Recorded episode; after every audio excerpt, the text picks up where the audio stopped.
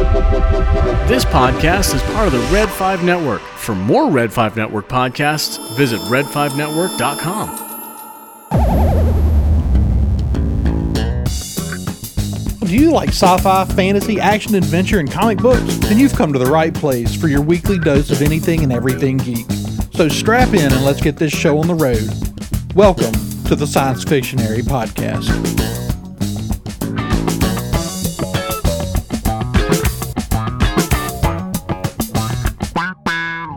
Welcome back, sci fi fans, to another episode of the Science Fictionary Podcast. This is episode 99 of the Science Fictionary. I Can't believe we've been doing doing it that long already. Um, but uh, we'll we'll be recording episode 100 next week, so stay tuned for that. But uh, as always, I'm Andrew, and I'm here tonight with Marisha Hello. and David. I think it'd be pretty funny if this was the last episode and we just never made it to 100. Just drop them off a cliff. Real cliffhanger, uh, exactly. but no sequel. No sequel. 99, and then, like, after a couple years, the podcast suddenly blows up, gets super popular, and everyone's like, Where's episode 100? never made it. oh, I'm David. Hi. Hi, David. How's it going? All right. Um, we got a few things to talk about tonight, and uh, I think probably next week, either next week or the week after, we'll get back to doing. I think we've got some uh, Some topics. some topics, some more evergreen topics, some lists, some. Uh, yeah. We we got to do this week in, in things that David's too young to have experienced firsthand. You know, like let's make David watch old stuff. That, that was oh, a fun yeah, segment. Yes. yeah, no, we, we definitely need to get back. Uh, we're, I'm trying to let him finish watching Voyager before that's we start true. watching X Files again. Yeah. Yeah. I had to take a break from Voyager. I watched so much Star Trek so fast. you did. You watched a I binged lot all of of Deep Star Space Trek. Nine and all the all the movies, and then got through most of Voyager. I have about a season of Voyager left, and I've I've slowed down a lot. Mhm. Um, but I am so close. Yeah, I've got to get back on watching some new stuff. Uh, work has been more brain racking stuff here lately, so I've been I've been just having stuff on the TV that's already very familiar, so, so I don't have to pay that close attention to it.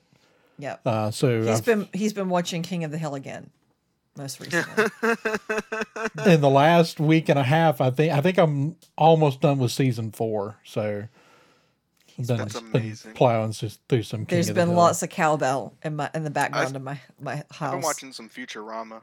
Oh, I Oh, love yeah. Futurama. You know it's coming back. I don't think we've talked about that here, but it is. It's got a revival season coming. Yeah, So- and after a petition, uh, the voice of Bender is is coming back as well. Yeah, they had a little. Apparently, had uh, a little trouble with. Uh, that's John DiMaggio, right?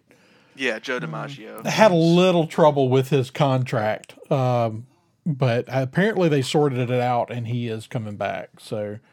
That's awesome. As he he's one of the best voice actors ever. Like he's done so much stuff. Oh, I mean, just that whole series, like uh, like Billy West and um, you know, all- you know, a lot of the people on that show are really great voice actors. But Jake in Adventure Time, and my personal favorite, he voices Marcus Phoenix from Gears of War. yep, I kind of forgot. I kind of forgot that he did that.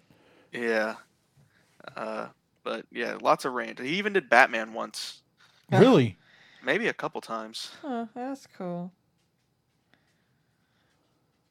Multi talented.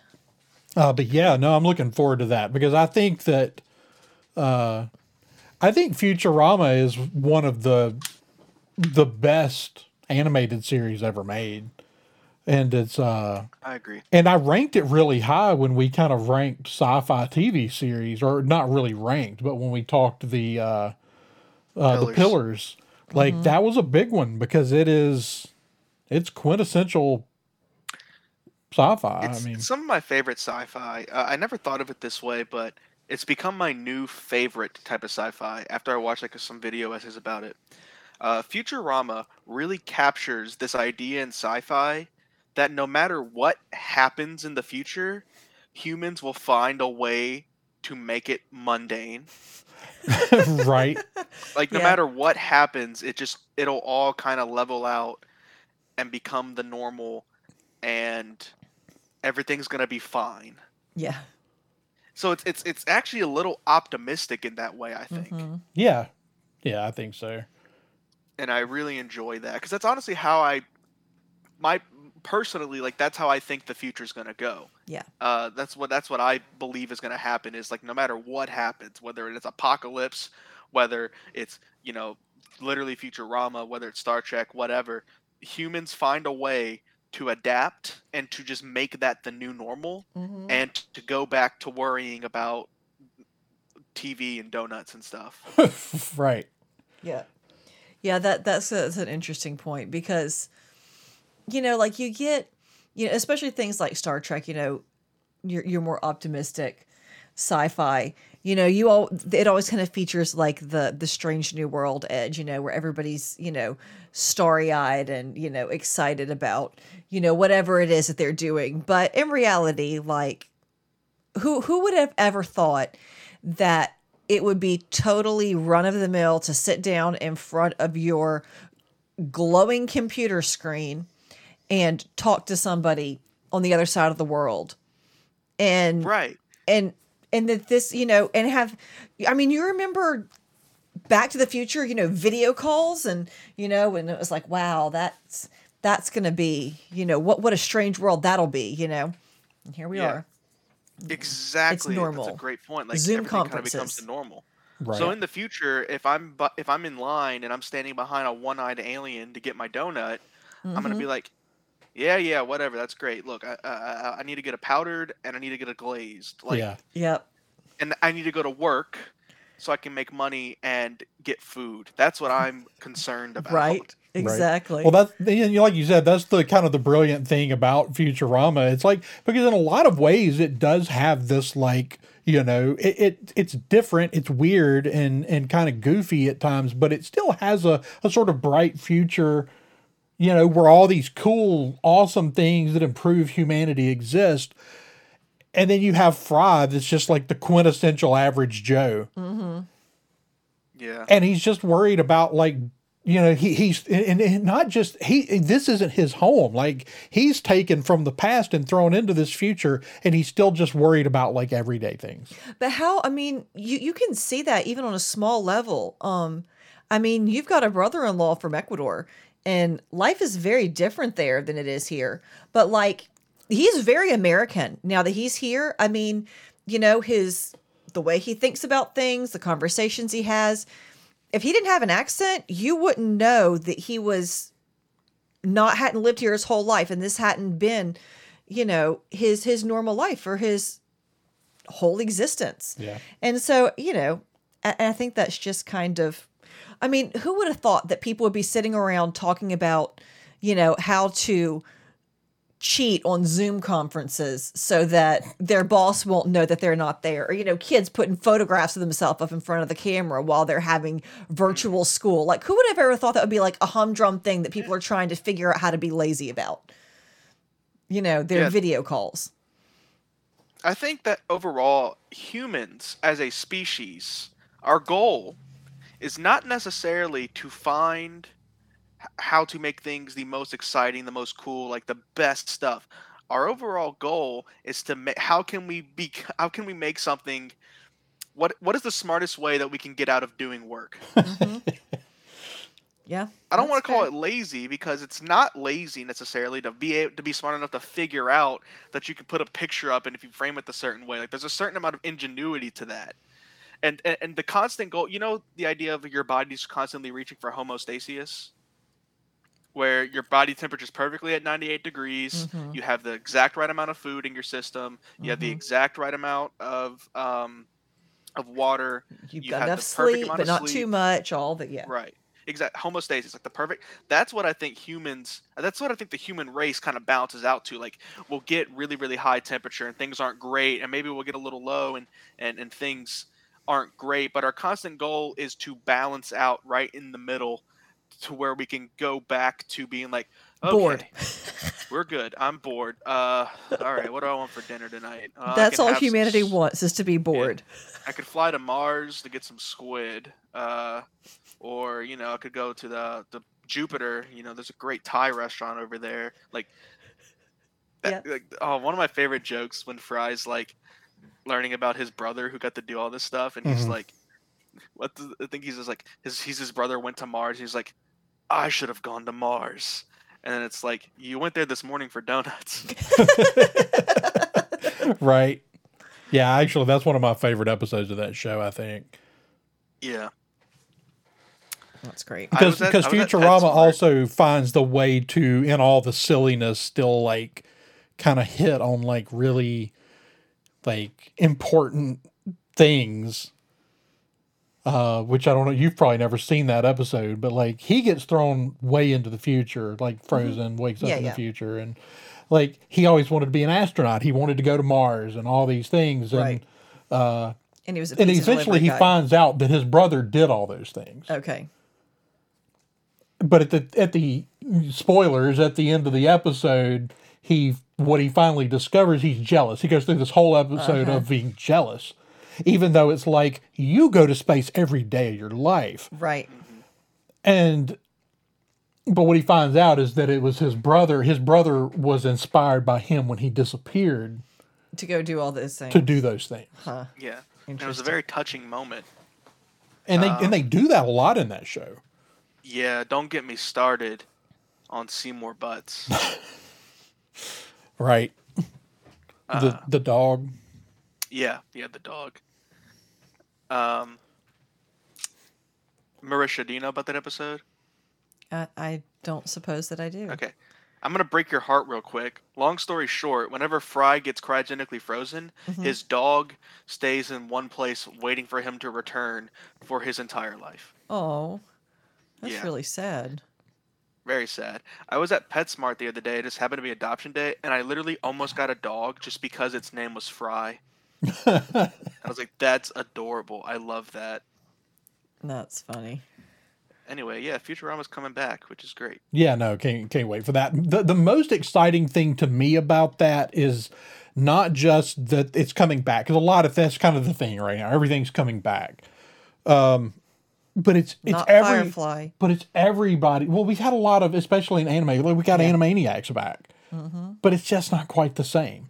Like the season two of the Animaniacs, we watched some of that while you were gone. Mm-hmm. Th- like it was like watching old Animaniacs. But the whole first season just couldn't quite find its rhythm. But on mm-hmm. this one, I'm really glad that everybody's coming back. Actors, writers who are invested in these characters Right, and, right. and, and the story and, and that everybody's coming back. And so I hope that when it comes back, it feels like Futurama. Yeah. Uh, but no, I'm really excited about that one. Um, let's see, what else do we have tonight? Um, oh, let's let's talk about that Stranger Things trailer. Oh yes. Sure. Um, we've been waiting for that one for what seems like forever. Um, kind of to the point where I kind of feel like I've kind of lost interest. Um, it just feels like it's been so long since we saw season three, and Yeah. it, it may it may have more to do with the weirdness that was the last two years than how long it's actually been. The, the the fact that the last two years fe- feels like they went on for a decade. it's it's really weird because the last two years if like if you think about it one way it feels like it's been forever and then if you think about it another way it's like sometimes somebody will be like oh you did this appraisal for me like last year and i look and it's like that was five years ago like what the heck um but yeah the last two years has just been weird so um I- I don't know. I just I like the trailer. I I don't. I, maybe I- if I I, see what you mean. rewatched some of it, I would get more fired up about the trailer because I really haven't rewatched it in a while. Um, but I'm having trouble getting just real pumped up about this show. Yeah. Yeah, coming off of season three, I was really high on the show. I was really, really enjoying it. I've had mixed feelings on the show from the beginning because, of course, I loved the first season, Season one's Part- incredible. There was a part of me that kind of wanted season one to be it. Yeah, Like- and it, and it would have been one of those things. It's like this one perfect season of television. That's co- and it'd be so. Imagine it'd be so cool if and like that's the thing where like if that was the case, twenty years from now, we'd be talking about like the Stranger Things that one season, like it and it ended with that little little hint that Eleven was still out there. Right. Um, and it would have been great. Part of me also was like, you know, this would be a cool anthology series. Like every season's a completely different thing. Um, Yeah. I thought that would be cool. But in the end, they decided to continue the story. And I'm not complaining because I really do like these characters a lot. And I liked season two and I liked season three a lot. Uh, there was some criticism on season three, how it felt a lot more um, lively and a little it felt a little less strange is is a word that is, is a sentence i heard a couple times because it's like oh evil russians and 80s mall stuff like that's not that strange anymore is it uh it, it's pretty normal Mm-hmm. actually like this is stuff we've all seen before while season one we had never seen anything like that before Yeah. Yeah. uh, while season three was we it's, we've seen a lot of that before, but I still really enjoyed it. So coming off of season three, I was very excited to see what what what we what we had coming, especially because Netflix usually does not do more than three seasons. Right. Um, it's a very big deal that they're even doing a season four, and I think they confirmed this is going to be the last season. They did. Um, and so I've been very excited, but then you're right, it took forever. And I kind of honestly haven't thought about Stranger Things in a while Mhm. until I watched that trailer. And I really liked the trailer, but I'm not like pumped. I'm not like, yes, I gotta see this now. I'm kind of like, oh, okay, cool. That'll be cool when it comes out in the summer. See the last. I feel like the last trailer, which, which was the one with the all the kids and the Halloween Ghostbusters costumes For season three. for season three. That trailer, like I saw that and I was like, hell yes, it was. Like I watched it and I was like, is this coming out like tomorrow? Because like I am ready to watch this show. I didn't love it as it turned out the season quite as much as I love the trailer, but man, that trailer sold me. And this one was kind of like, okay, have you watched any Doctor Who at all, David? Uh, uh, David Tennant stuff. Okay. Watched. So I feel like that trailer ripped off about four Doctor Who tropes just in the trailer. This one that we just watched. Yes, the crack, and then we've got the clocks, and then we've got the creepy alien with no face.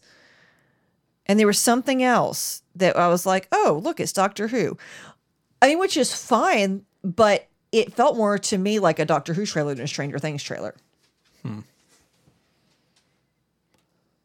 That's interesting. Um, I have not watched Doctor Who, so I didn't take that away from it.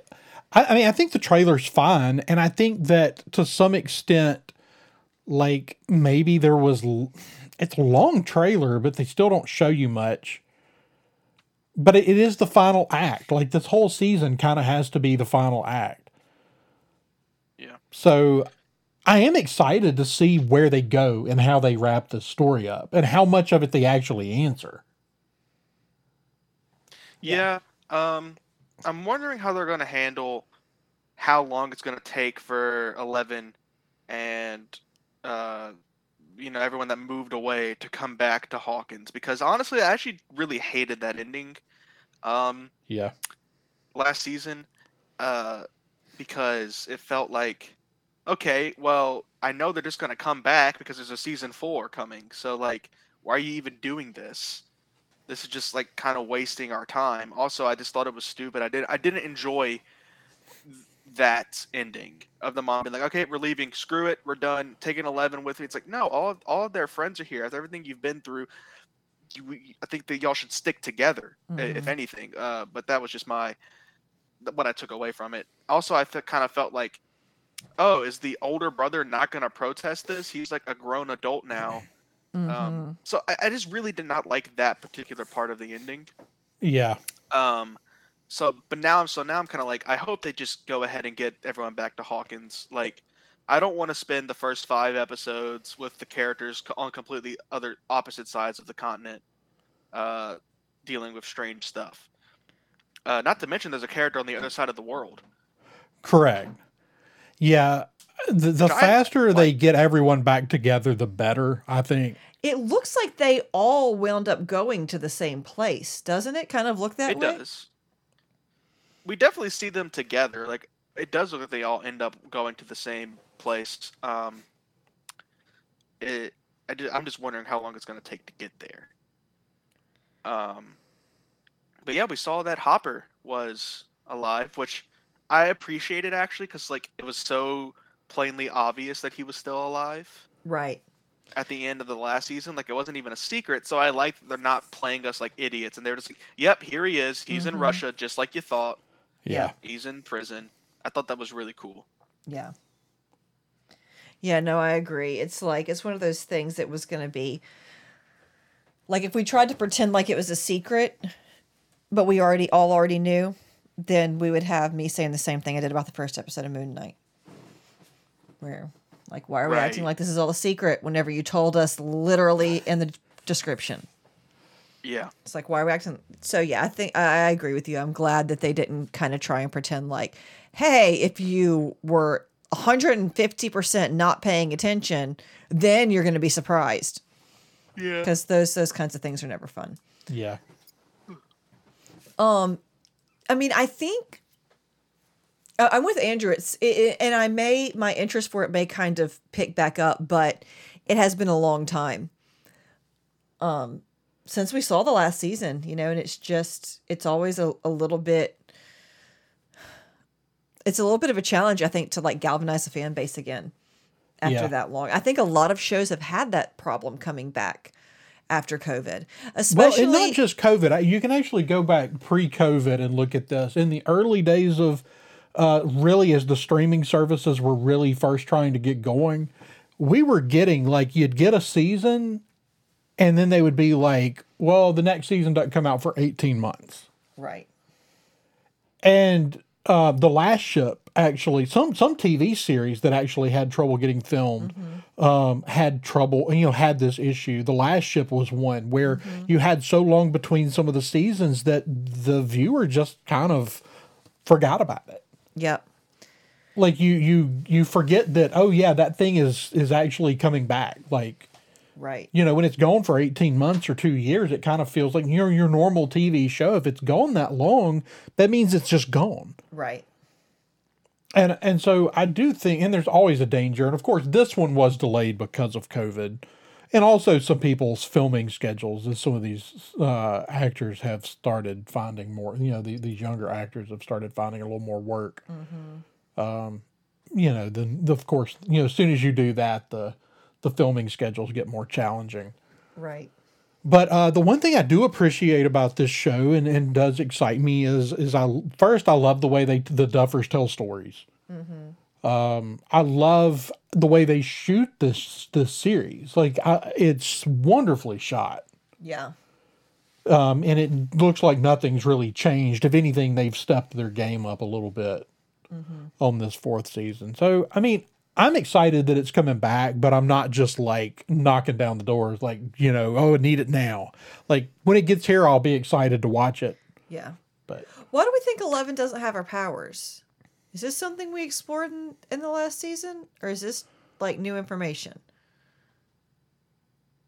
Um, in the last season, if I'm remembering correctly, I think her powers were kind of uh, dwindling. On the Fritz. Okay. Uh, yeah, and um, I think when they like, I think the idea might have been that when they like shut that gate that was under Hawkins, right. Okay. it like cut her off basically. okay, If I'm, rem- I might be entirely wrong.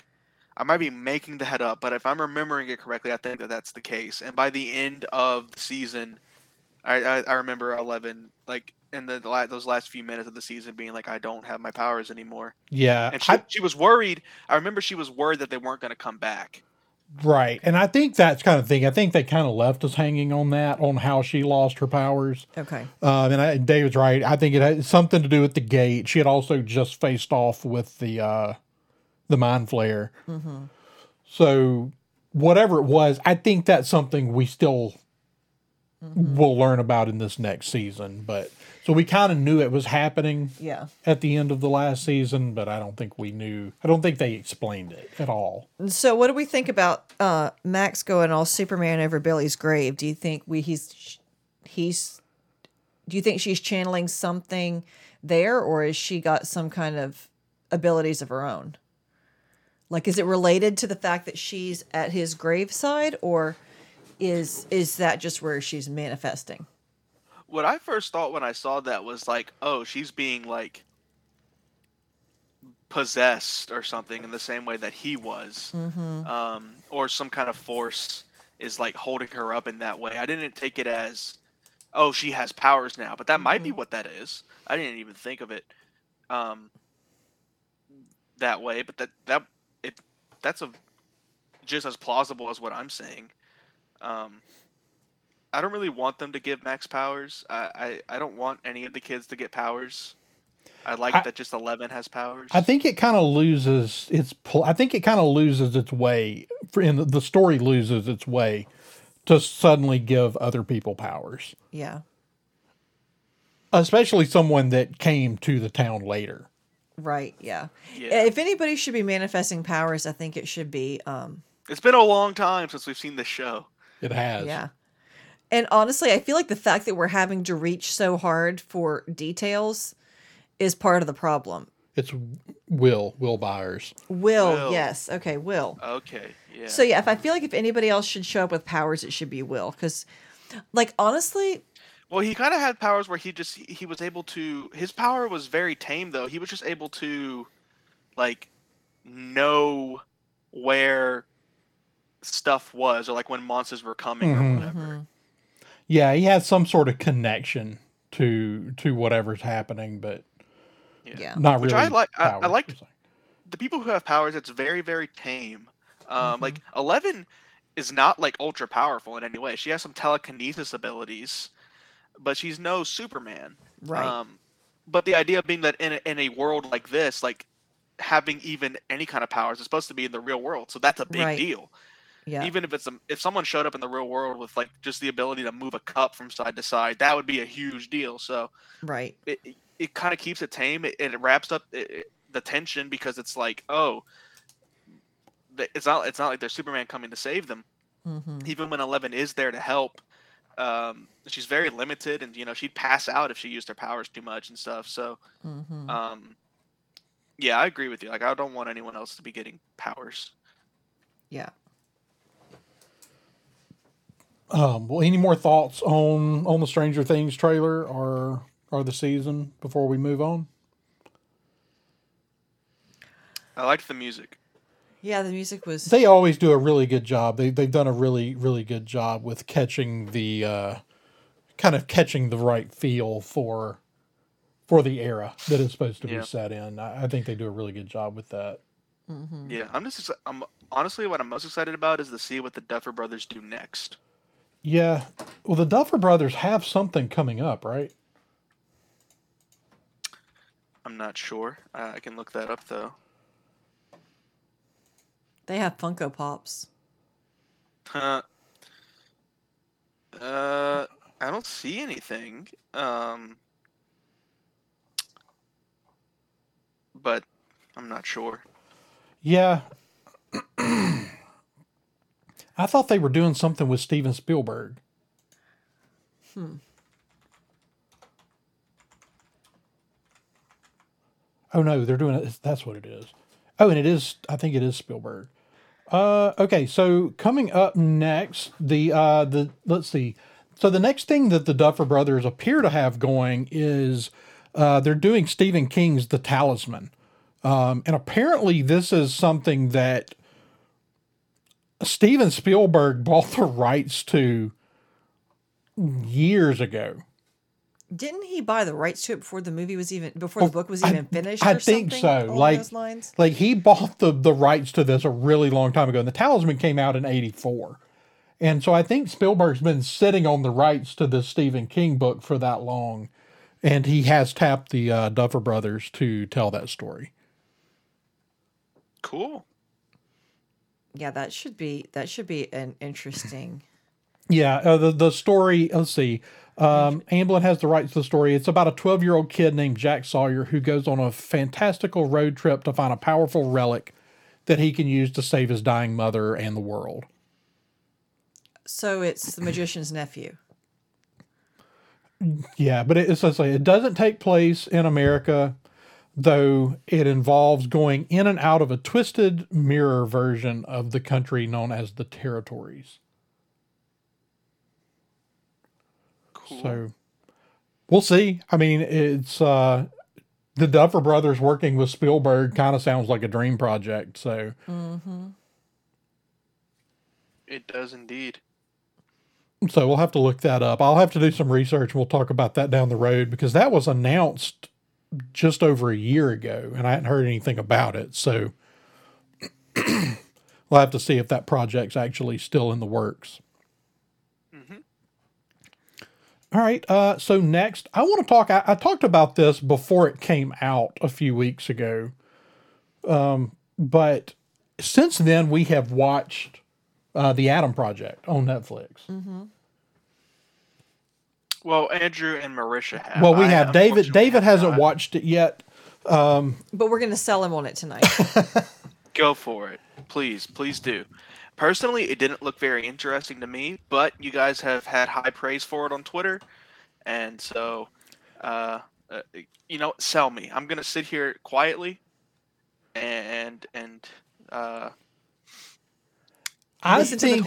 I think that potentially outside of the MCU, and maybe even feels more like a throwback to late '80s, early '90s, like family-friendly action adventure.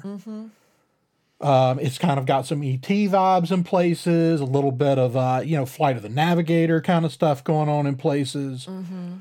It, it it feels like uh, last last Starfighter. It's kind of got the vibe of those movies, but obviously it has the benefit of modern, right. you know, effects. But it, it's kind of like what those kinds of movies could have been with the modern effects. I think it's like I said, maybe outside of the MCU, and if this were an MCU movie, I would rank it fairly high in the MCU.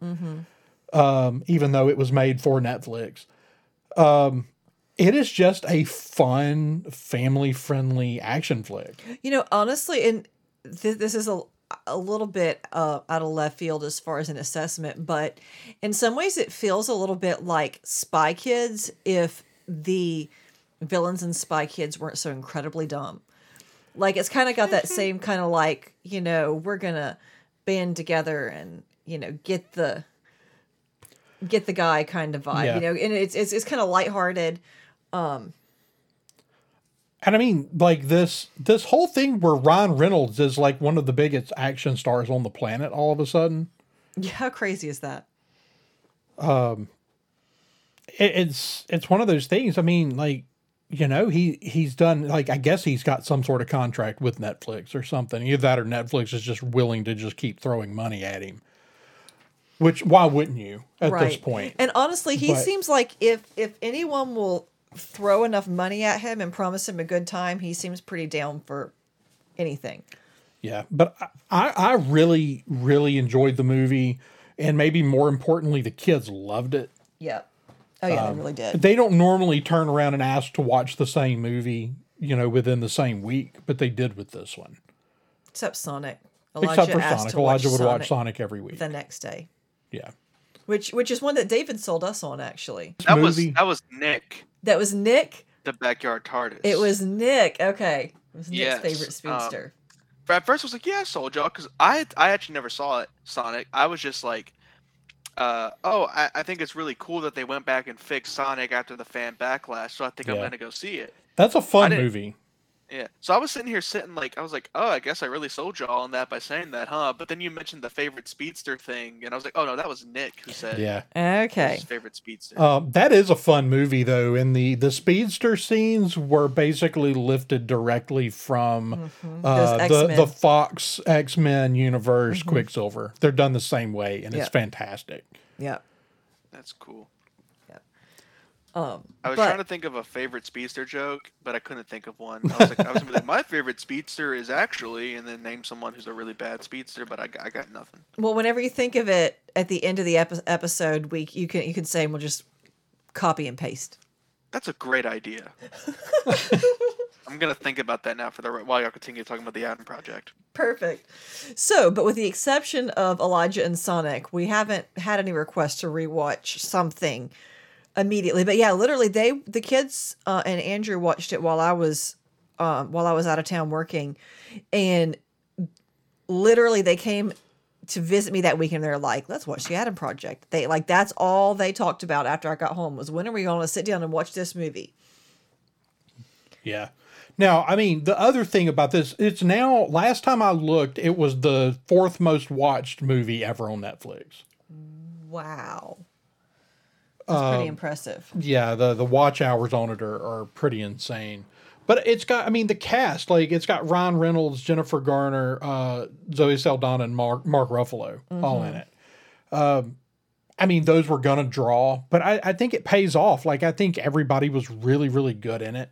Uh, Ryan Reynolds plays Ryan Reynolds, which at He does very well. yeah, it, it's like you know he's one of those people. It's like well he just plays the same guy every time, and it's like that's fine. Like it's fun, it's entertaining. Um, but the kid uh, Walker Scobell, who played the lead, he basically spends the whole movie doing a Ryan Reynolds impression, Yeah. which appears to sort of be potentially how he like got through his auditions That may be his shtick.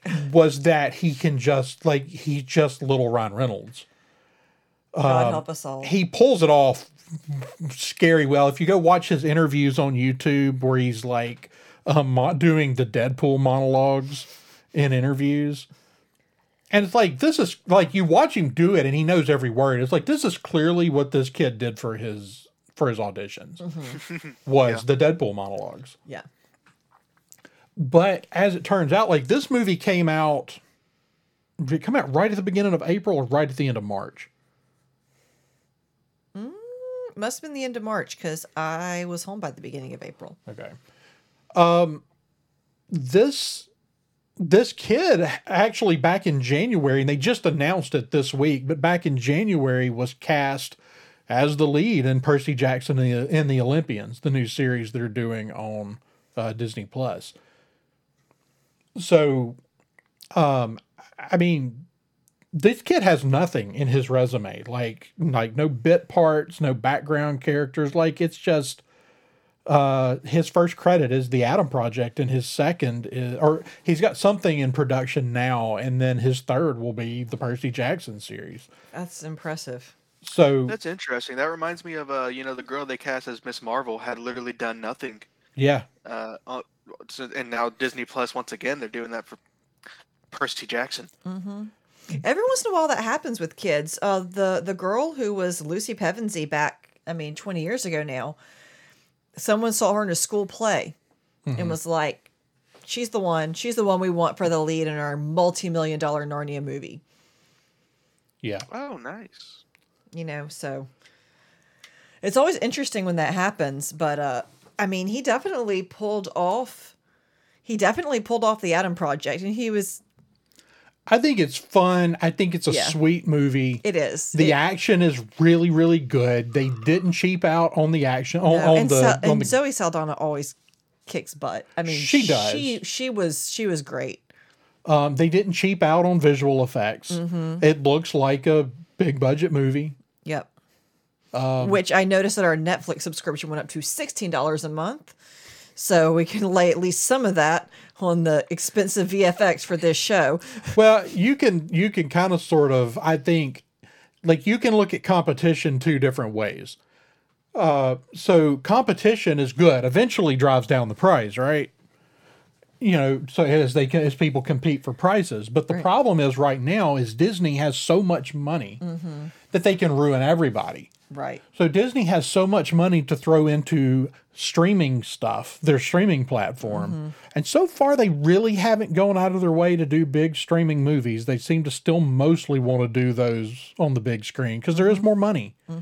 Um, but right now Netflix is having to crank up. I mean, they had kind of got their own studio going a few years ago Mm-hmm. and started producing stuff themselves, but they're really having to invest Yeah. right now. If they if they know, you know, a, a lot of times Netflix was the innovator. Like Yeah. Netflix is the original, Right. As far as this kind of thing, but it's not often the innovators that are the ones that are around twenty years later That's true. usually someone paves the way and someone comes behind them and knocks them off their pedestal. Yeah. And Netflix is kind of in danger of that happening because now everybody's doing the streaming thing. Everybody, every channel, every network, every studio's got a streaming platform. Right. And they're all looking for the next Game of Thrones. And but that means also that a lot of things Netflix was relying on for views are going on someone else's streaming platform now. yeah, that's true. So they're having to invest heavily, and they, while Netflix is worth a lot of money, they didn't have the capital to just put into production because they didn't already have this studio. Like Disney has their studio in place, right. and, all, and NBC has their studio in place, and Paramount has their studio in place, and and so I think a lot of that has kind of put Netflix in a bind.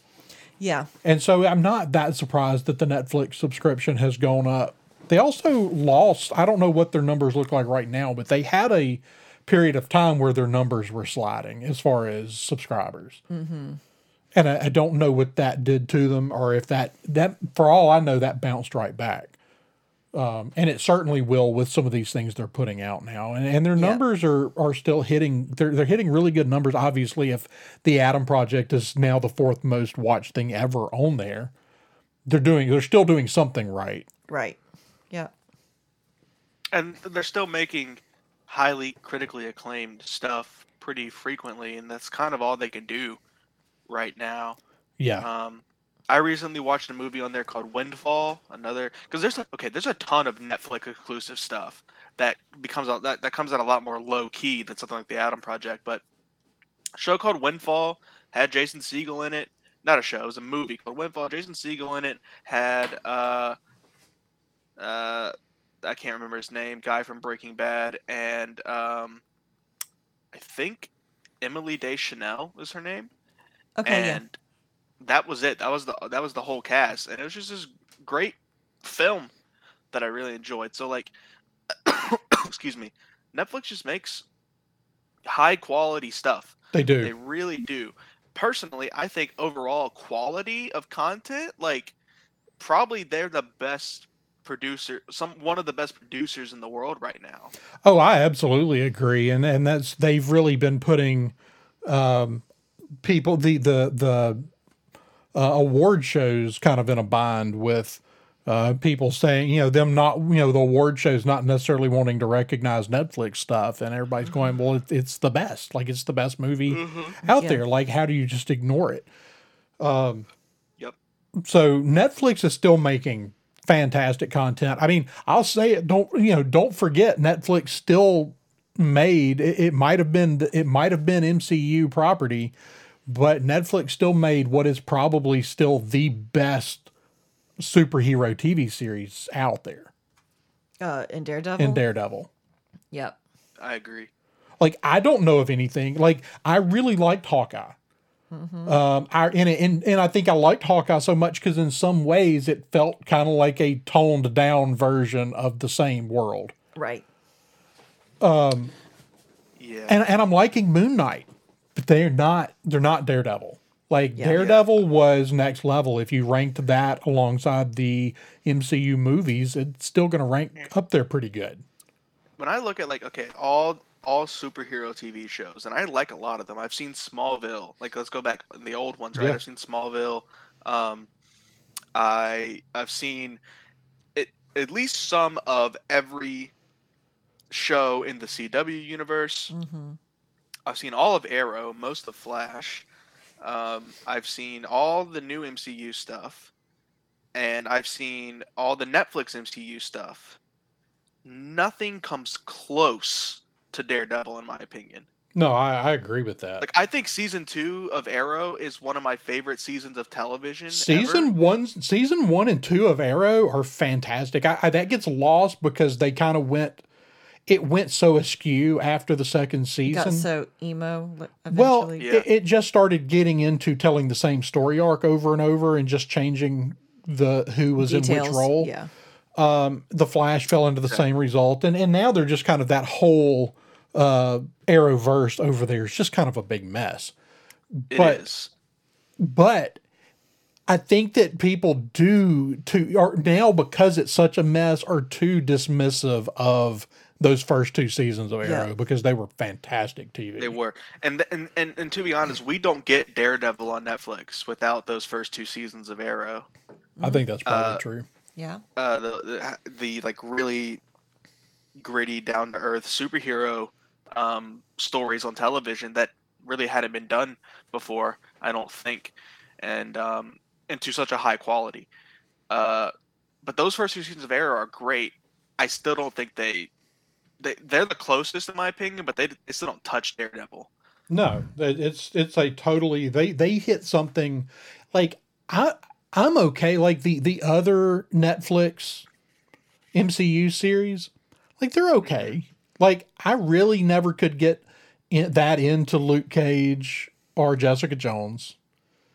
And I'll just insert uh audio of your dad groaning there. But I, I never could get that into those. But um, eh, you know, they were they were okay. I, I enjoyed them, but Daredevil was just something special. Yeah. Like it was just kind of one of those rare pieces of TV where it's like it's perfect. Like, what are you going to complain about about this show? Yeah. That reminds me, my favorite speedster on screen, um, the Flash from the CW, only because every time he runs, somebody in his ear says, and I quote, "Run, Barry, run," or they whisper it, "Run, Barry, run." I saw a compilation. It's just literally they, they say that so many Yeah. times.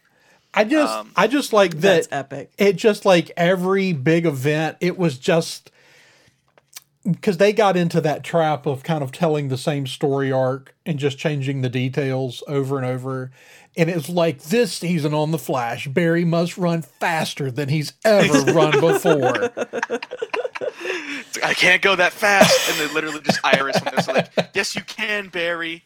Yes, you can," and then he does. right The- the- you know, the start of every every episode is, "My name's Barry Allen. I'm the fastest man alive." Yet the plot to every season is that he's definitely not the fastest man alive. There's always somebody faster. yeah That's no great. it was it was always a little a little goofy with that but um you know the first season of that show was was really good too It was. I, I I enjoyed it all the way up till we got a couple of different flashes going. But it kind of started to break. well the down at some reverse point. flash stuff was great Yeah, and I enjoyed like, you know, um throwback flash and then other throwback flash, but then it was like but he wasn't really throwback flash, he was really an imposter or something. It got convoluted. It got very convoluted. yeah But all that to say, Daredevil is great. And all that. And to so say, is the Adam Project.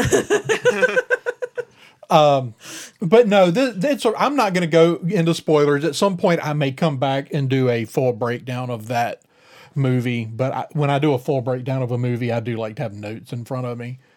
Um, when you try to break down something that's two hours long, And you're like, But- oh, and we forgot this. Let's go back right? And then I forgot that whole 30 minute chunk of the movie, right? Yeah. So, but it's a really, really fun family flick. It was, and it, it's one of those like you know, it's got its moments where you know you tear up a little bit because it's it's it's got your requisite family movie like you know what's really important kind of it, it has it has that heart, Mm-hmm. and and you know, kind of tugs at your heartstrings a little bit. yeah um and honestly there were a lot of it was very predictable it's like but i think there were some things that i expected to shake out a little differently than they did Yeah, I think that's fair. A- And, yeah, it's a little predictable, but like I think sometimes it's okay for an action movie to be a little predictable. yeah Like I, I don't feel like everything has to have a big twist. Um, I mean, when you go back and look at the heyday of action films in the '80s and early '90s, when all of your biggest action stars were making action movies, They weren't twisty. there were no twists. You you kind of pretty much ha- for the most part, not not always. Rocky loses his fight. Yeah, and and the the the dadgum football team loses the game on Friday Night Lights. When we watched it, I was like, "Well, that's not how it's supposed to end." Yeah, but see, Friday like I, I love TV the uh, show. No, the movie. There's a movie. for Friday Night Lights. Yeah, no, it was there. There was a movie that came out in the late '90s, Okay. and of course, it's all based on a book. But most of them were predictable, in spite of But like, you go watch action movies. Go watch Chuck Norris movies where Yeah. he's going back to Vietnam to rescue his buddies that are trapped in a in a prison camp. Right? There's nothing. There's no twist. Mm-hmm. It's just Chuck Norris kicking people's ass which he does very well. very well. But no, I, I really like if you like action movies, simple family friendly action movies with really great action and really great visuals, The Adam Project is a lot of fun. Do you guys remember that movie that came out uh, many years ago? That's all the information I'm going to tell you actually about it. Uh, let you figure out what I was talking about there. Mm-hmm. I'm just kidding. So it's a movie that came out a few years ago that was set in the Jumanji universe, but it was about a board game that takes you to space. Holy What? crap, I don't remember that. Wait, is this? It's called like Zathura or something like that. I yeah, I know that I've heard of that movie. I didn't realize that it was set in the Jumanji verse. Uh, yeah, I think it was like, I think because there was a Jumanji book, right? And then there was this book. They were written by the same person. Okay. I think I might be making that up, but um, yeah, I don't know. The Adam Project trailer gave me vibes of that movie, so I was wondering if y'all remembered uh that movie. Hmm. I have Uh, never seen that movie, so I'm not sure. Yeah, Jumanji was a book written by Chris Van Allsburg, who also wrote make sure I Zathura? Is it Zathura? Yes, Zathura. Yes, which yes, he did write. I see it here. Wow, he also wrote Polar Express. I didn't realize that the same person that wrote Jumanji Oh. wrote Polar Express. Wow. That's cool. Um, but yeah, no, it's Zathura. Yeah, it was the same same universe because it's like the same. It's the same idea except this time the board game takes them to space. Wow. Uh, there's like an they meet like an astronaut there who like got trapped there and and he reminds me of of Adam of um not Adam of Ryan Reynolds in the Adam Project trailer. So I was just wondering Okay. hmm. That it just it, it unlocked a memory for me that I forgot I had. Yeah, Josh Hutcherson was in that movie. Yeah. Crazy. I remember when the movie came out, but I don't know anything about it. Other than now that I know it's sort of related to Jumanji. Yeah, And I have to go track it down. It could be interesting. it's probably real bad. Could happen.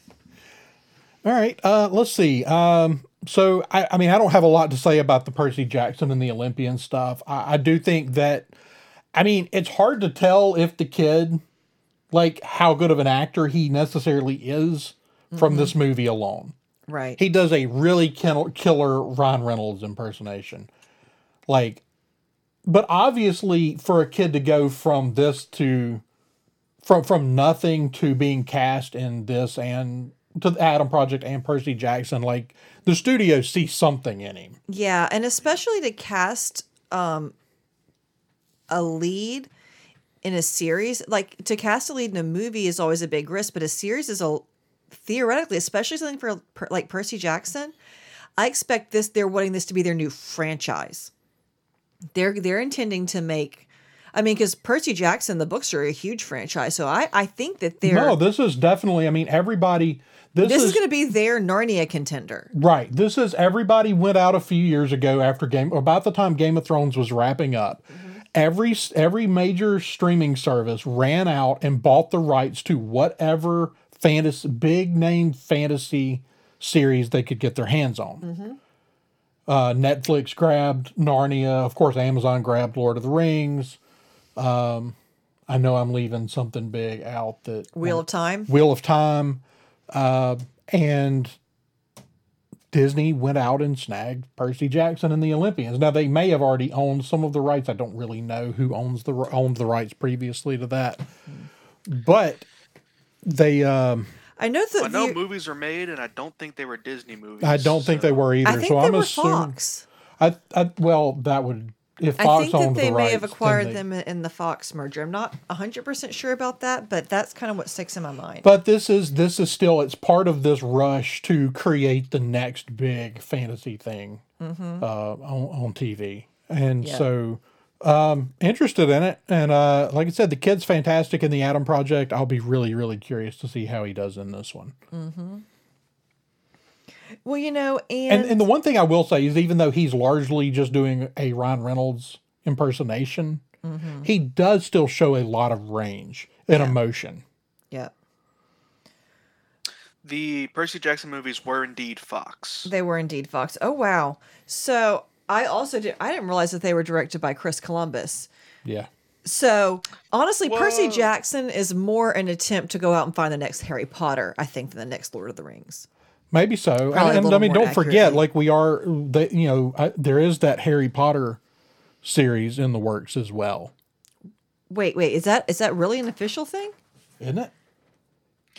Uh, I think that they are officially making a Harry Potter series, but I, I, I, it is I believe the common rumor is that it is not a remake of the movies or anything like that. It is just going to be a TV show set in the Harry Potter universe, but it's not actually like an adaptation of the books.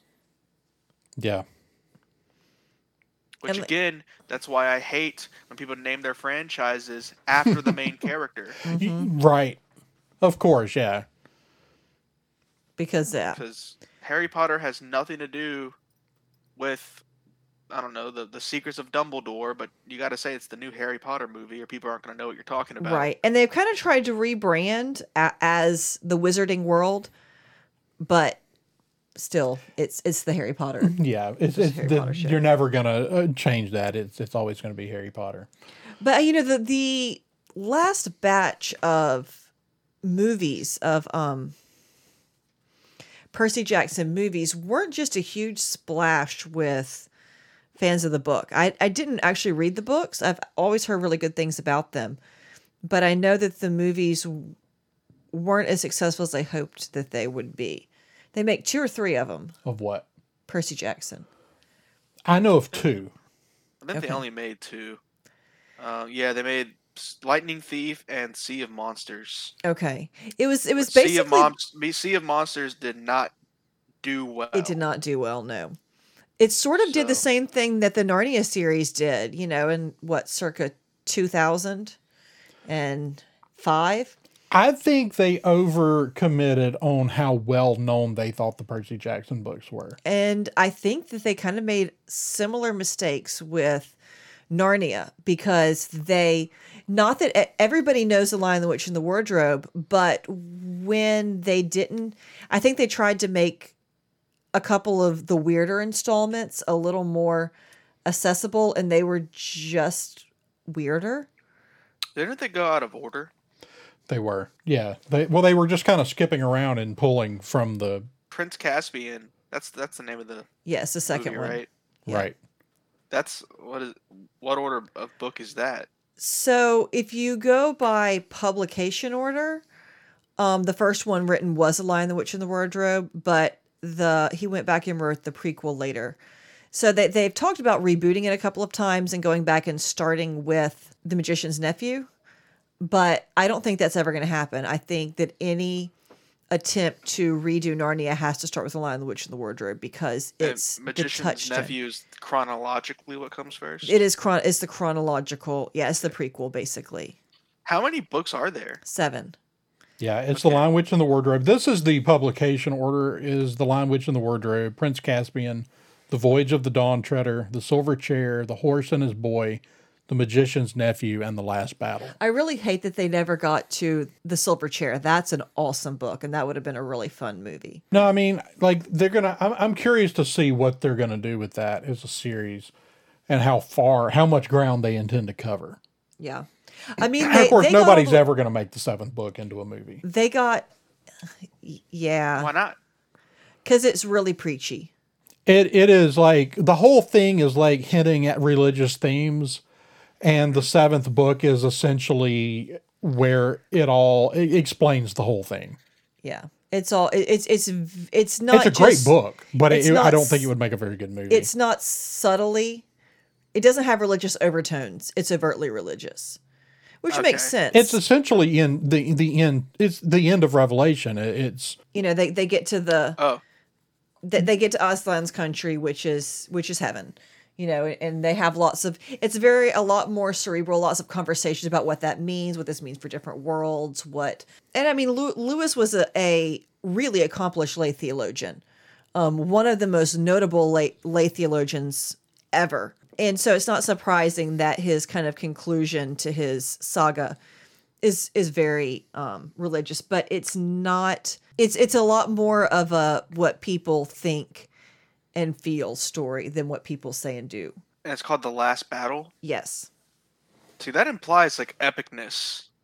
it does. and I, I might be totally wrong. There might be some way that someone could make a really killer movie out of it, but it's it's like it's seriously it's it's the point where the reader, if you're reading it for the first time without necessarily understanding that, so both Tolkien and Lewis both hated allegory. Um, it's not allegory. Like it, it's like a lot of people think that the Lion Witch and the Wardrobe is specifically meant as allegory for the gospel. But it's what is actually he's doing, and once you get to the last battle, you understand that you're actually it's it's multiple parallel worlds that are all serving the same g- you know s- s- s- serving the same God. But it's just like he Oh, presents in different ways in different worlds. So Aslan is Christ. is Christ. yeah. Oh, that's really cool. I didn't know that. And so in the the last battle, and, I and mean, I knew that he was uh, obviously supposed to be a, a Jesus, uh, like a representation of that, but I, Yeah. I, I didn't. no, it's actually a really really amazing book, and uh, but it, it's kind of the point where when you're reading it, that you suddenly you suddenly understand what you just read in all the in the other six books. That's cool. So the idea, long story short, which I'm sure it's a very long story, uh, there is one God, and he made a. There he made there are multiple It's a multiverse. multiverse that he created, and each of them have their own uh, s- religious stories Yes. that are told, but they're all about the same. They're all God. actually telling the same story. Yeah. That's that's pretty cool. They all have the same redemption arc, basically. It just manifests differently in different worlds because of Do they all have their own heavens, or do they all go to the same? they all have the same heaven. And that's kind of the punchline Yeah, of the last battle. Right. Is the last battle the battle between heaven and hell? Um, no, it's it's it's the last battle in which actually would have been that would have been a really interesting story. But no, it's Yeah. it's not it's actually not like a revelation last battle. It's just a the last battle in Narnia. Like how Okay, Narnia so it's literally a last battle. Yeah, it's it's like the last battle on this world. It's it's Mm-hmm. the the apocalypse of this reality, basically. It's, okay, so it's the revelations of Yes. of this world. of this world. Okay. Yeah. So it's not necessarily it's a very different story than Does like the rapture happen? no, no rapture. Okay. Well, actually a little bit. I guess it depends on how you read that chapter. it depends on how We're you getting really into it. I know. Yeah. Now I want to. Now I want to read this. This sounds. It's, really- have you ever read the whole series? I just read Lion, Witch, and the Wardrobe. Like you can literally, I mean, they're short. Like you can read that whole that whole series is shorter than a Game of Thrones book. And you can actually you can get the whole series narrated by some really phenomenal narrators on Audible. You can get like the whole series. Like all seven books That's cool. for like one credit.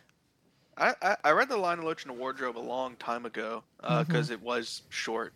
Um, and and I don't remember much about it. I remember liking it. I liked the movies, but I didn't I didn't know any of the stuff that you just told me, and it sounds really cool. It's a great uh, story. it's kind of fallen off in popularity as re- organized religion has become increasingly unpopular. It's a, it's, it's a, it, and C.S. Lewis is just a brilliant writer.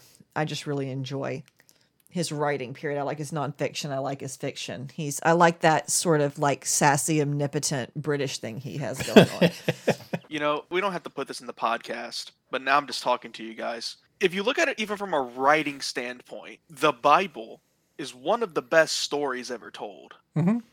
If you just look at it from a standpoint purely of writing, hmm um, even without factoring in your beliefs into it, it's an incredible story that you can I don't think there's a way to get more epic hmm than Revelations.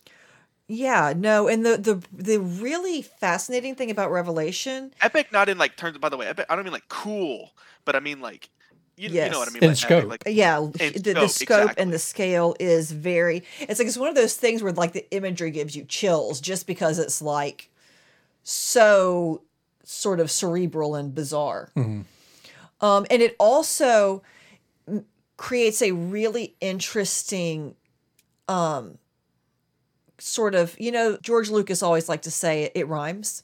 Yeah. You know that's always his line with Star Wars. poetry. It rhymes. Um, and the first like 11 chapters of Genesis, maybe even, yeah, the first 11 or 12 chapters of Genesis and the book of Revelation have a really interesting s- sort of uh, symmetry, a literary and symbolic symmetry going on. Um, yeah, I really enjoy just, I, I enjoy Genesis just as a, it's a really good story. You know, it's a, it's just a fascinating read and some of it's so weird. So yeah, I agree with you. Just you know, like it's one of those things. It's always interesting to read religious, um, especially really old religious texts, because you know they have that that that grand sense of scope that I honestly, and I think that's why we're so attracted to big stories is because those sorts of big stories, whether you believe that we created these religious texts because that's what appeals to us, or whether you believe that these stories appeal to us because that's how we're made. Anyway, I don't know if that makes any sense, yeah, but no, it does. That does make sense. And it, it all started with you know people trying to interpret the things that happened and their place in the universe Mhm. and, and interpreting the world and from there that's where storytelling really spawned i think Mhm. Oh yeah, yeah, for sure. and and that's why forever there will every forever there will be stories that will be you'll be able to trace back to religions and and at the end of the day like all stories i think Mhm. not kind of kind of come back to that everything builds on on each other as well as as as we've discussed many times but Mhm. yeah no that's really cool your the your description of the of the final battle or is it the last battle? the last battle, yeah. it makes it sound really cool and um uh, yeah that you've sold me on On Narnia, Uh, yeah, and it's also got lots of fun. You know, C.S. Lewis was a big, um, big student of classical literature. So we, you know, we, we get to see Bacchus and, you know, kind of roll through occasionally and just like make cool. trouble. so, that's cool you know, just for fun, just to make things a little more exciting sometimes. Mhm. So, yeah, definitely Narnia is worth reading. Um, and if you're ever now, I actually I haven't actually read the Space Trilogy. I think that's something on my list. I'm going to read. Yeah. Uh, kind of less known. All right. Well, And we've um, gone very far afield from whatever. To, oh, Percy Jackson. yeah, That's what we were talking. We're not about. that far afield, but I mean, we're a little bit, but we got there like by a logical course. Yes, logical. Uh, anyway, did we have anything else? Uh, were there any other topics we wanted to cover before we wrapped up? Mm, covered Stranger Things. Oh, there was another trailer that we were going to talk about. Uh, Oh, Multiverse uh, of Madness. multiverse of madness Yeah. Um, so let's talk about that for a few minutes. Um, what did y'all think about it? I mean, that, that is a wild. This movie's going to be a wild, wild ride. yeah i'm uh completely um I've given up on trying to figure out what's going to be in there. Mhm. You know, I'm just ready Yeah. to, to see it. Um, because the possibilities are endless. So, uh, of like the cameos we could see. So instead, and also I don't want to like kind of like dilute the actual quality of the film based on Mhm. just like what are the cameos. I'm trying to look at the trailer as like, okay, how's the movie look? And I Mhm. think it looks really cool. Mhm. Uh, I, I think that they're going to do some really interesting things with Wanda's character. I was discussing this with a friend the other day, uh, and I don't think this is bad writing at all. But my current interpretation of Wanda and the way she's been written is that she's not a superhero, definitely, and she's pretty close to being a bad guy. Like this is kind of it's, it's almost like her story since Age of Ultron has been her supervillain origin story Mhm. that's just kind of the way I'm interpreting her character. I'm not compl- I don't think it's bad writing at all. I think, I think it's great writing.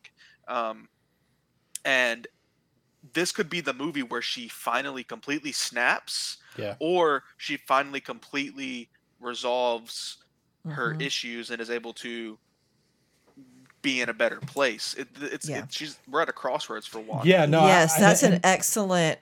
I think Crossroads is is a really good description there. Yeah, well, I think we could see some really interesting things, and I've seen uh, oh, the guys over at New Rockstars were were uh, kind of opining about how she could be this, essentially, be this universe's Dark Phoenix.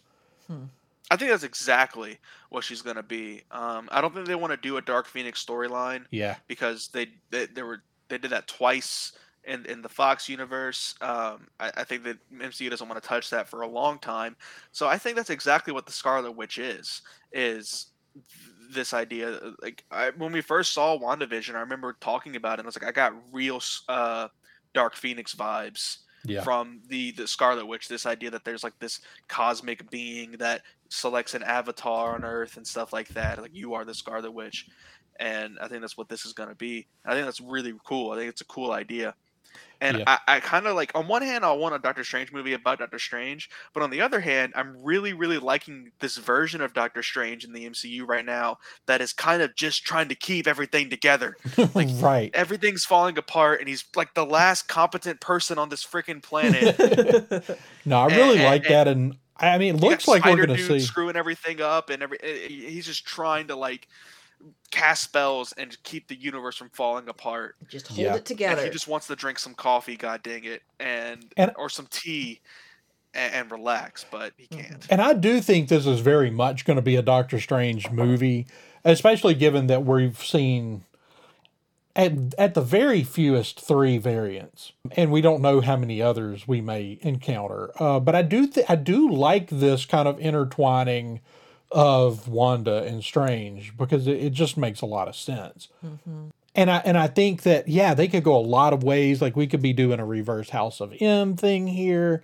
We could be doing a Dark Phoenix thing. We could be, you know, it could be. Um, Sam Raimi actually really likes to tell stories about people facing off with the dark version of themselves, and and it may be that that's Spider-Man what, 3. and that may be. Well, I mean, he's done that like in you know Evil Dead and stuff like that. Like, I think that we could see a, a thing where she has Wanda has to make a decision, and that decision is going to play out visually in facing a darker version of herself. Mm-hmm. They've shown us things that I'm like, wow, they really showed us that. Like, and and you know, we know that Marvel's not one to show us a lot of things.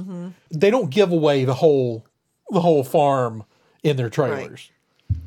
Like if Age of Ultron, where the entire trailer came out of the first scene. if they're showing you mind blowing things in the trailers, Yeah. this this movie is going to and, you're right david there's no there's not even really a whole lot of point in trying to guess what's going to happen because mm-hmm.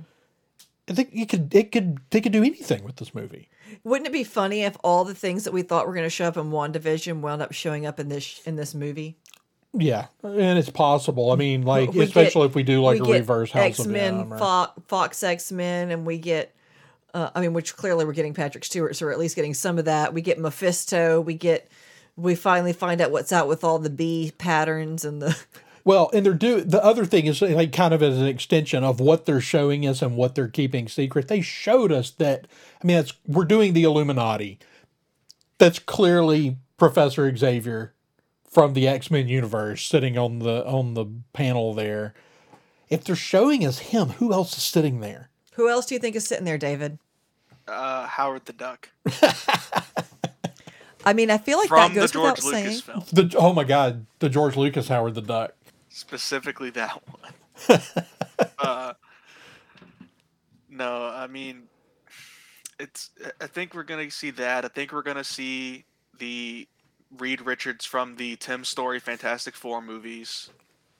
Um, I think it's quite likely we'll see that at least, uh, which I would love. I, I really like that that Reed Richards. Is that Ioan. Gruffudd?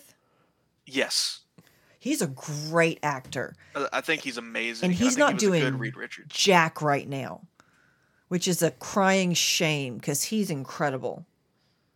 Yeah, I think he'd be really, really cool. Um, I think it's possible we could see, and I, I think it's very possible we'll see the Tom Cruise Iron Man variant. Um, I think we might, we'll probably see some sort of Doctor Strange on there, maybe a Black Bolt. Um, Maybe we'll finally get Nathan Fillion as Wonder Man. Yeah, but he wouldn't be sitting on the that'd on the cool. Illuminati. He wouldn't be in the Illuminati, but he could be in this movie. He could be in this movie. I mean, that's the thing is like any anybody because we're playing in the multiverse. Like anybody can show up here.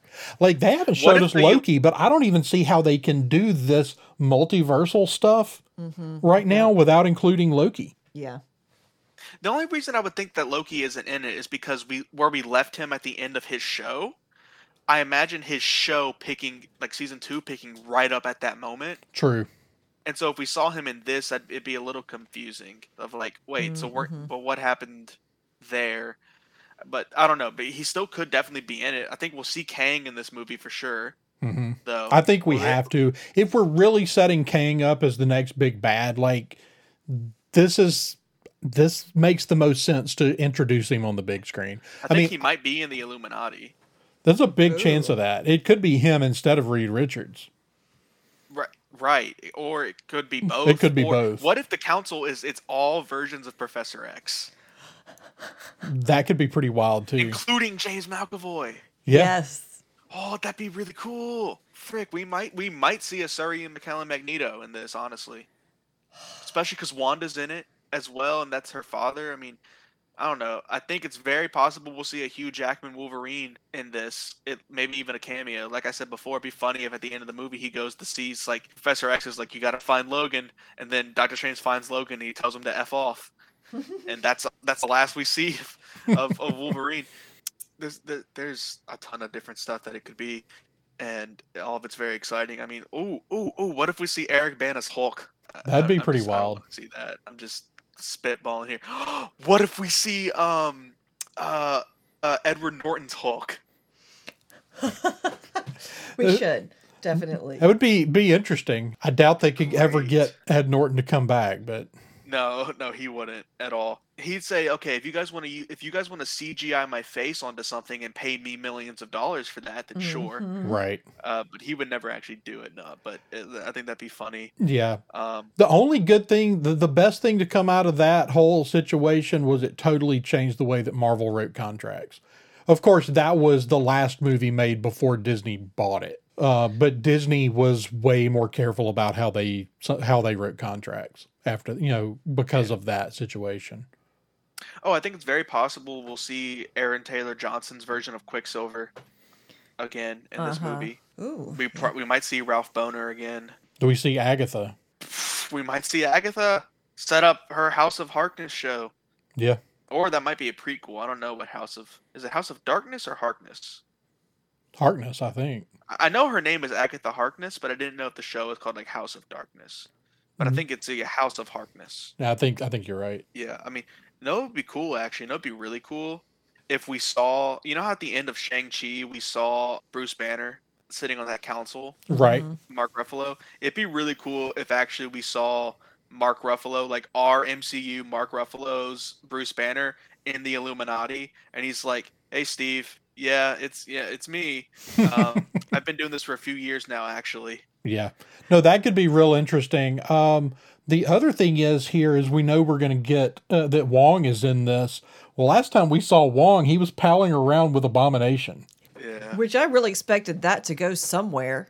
Well, it may. Yeah.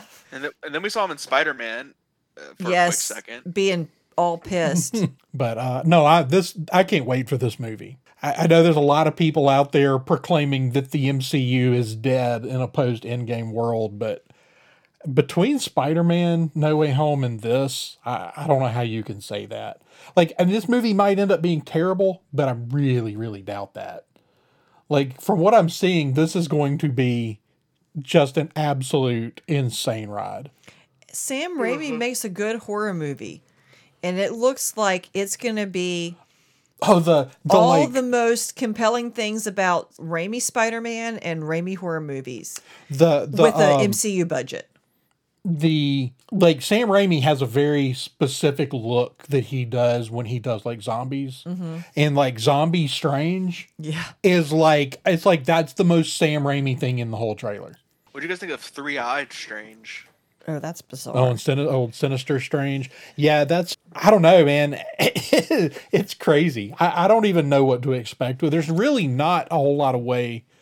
Like we could do several months worth of shows just speculating on what could be in this movie. I'm just excited to see Benedict Cumberbatch play three different versions of the same character because he's got the range. Yeah. You know, he's got the range to be all the things. He's an inc- one of the most versatile actors working. And we right still now. don't know who Bruce Campbell's going to be.